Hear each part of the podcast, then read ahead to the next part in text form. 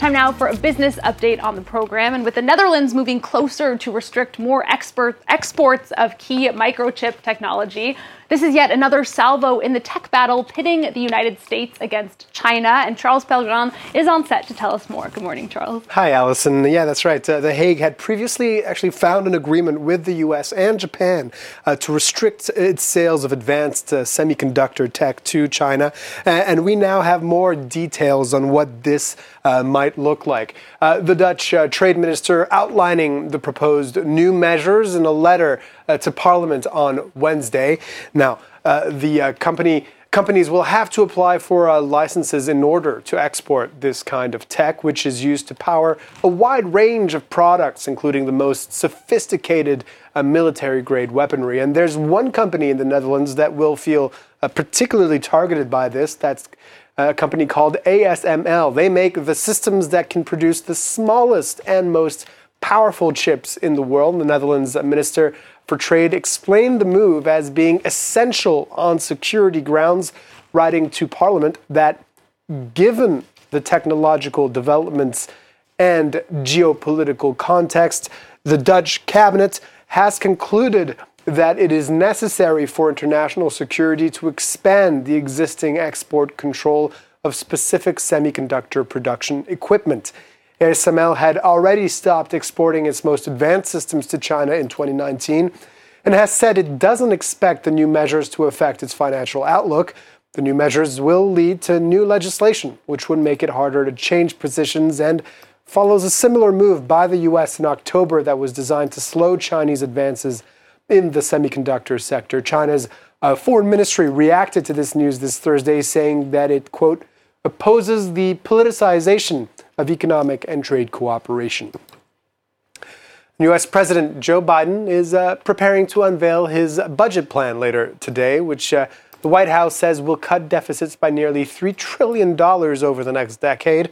The plan includes lowering drug prices, raising some business taxes, cracking down on fraud, and cutting wasteful spending. Once released, the budget proposal will kick off a months long spending negotiation with Congress. Catherine Viet has more.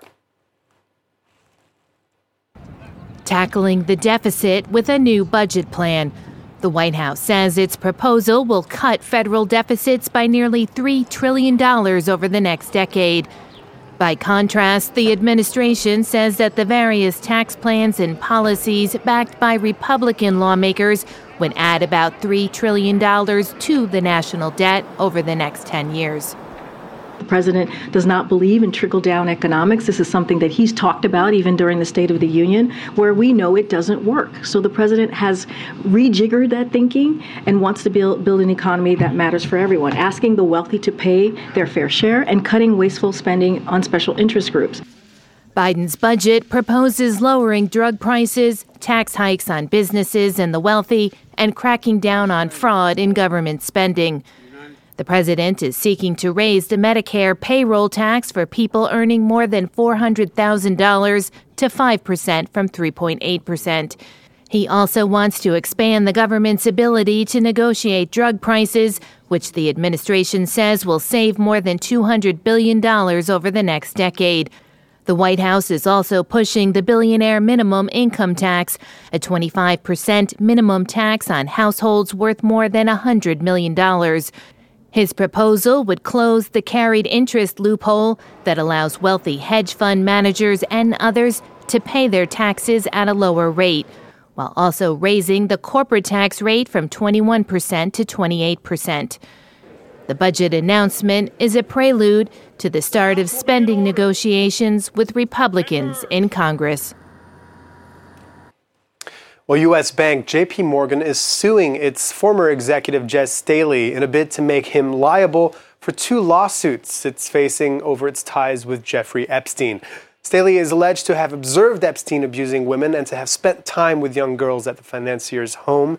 JP Morgan claims he never disclosed this while he was working for them and while he was managing Epstein's money. Epstein died in 2019 while awaiting trial on sex trafficking charges. Well, consumer prices in uh, China hit their slowest pace in 12 months in February, showing uh, slow, showing there are obstacles in the way of a full economic rebound there. They increased by just 1%, missing analysts' expectations, pointing to weak consumer demand in the wake of close to three years of stringent COVID restrictions. Economic growth last year hit its uh, lowest level in, de- in, decades at just uh, 3%. Let's see how this uh, is playing out on the stock markets. Uh, the Shanghai uh, Composite uh, closing the, sec- the session in a negative territory on that news.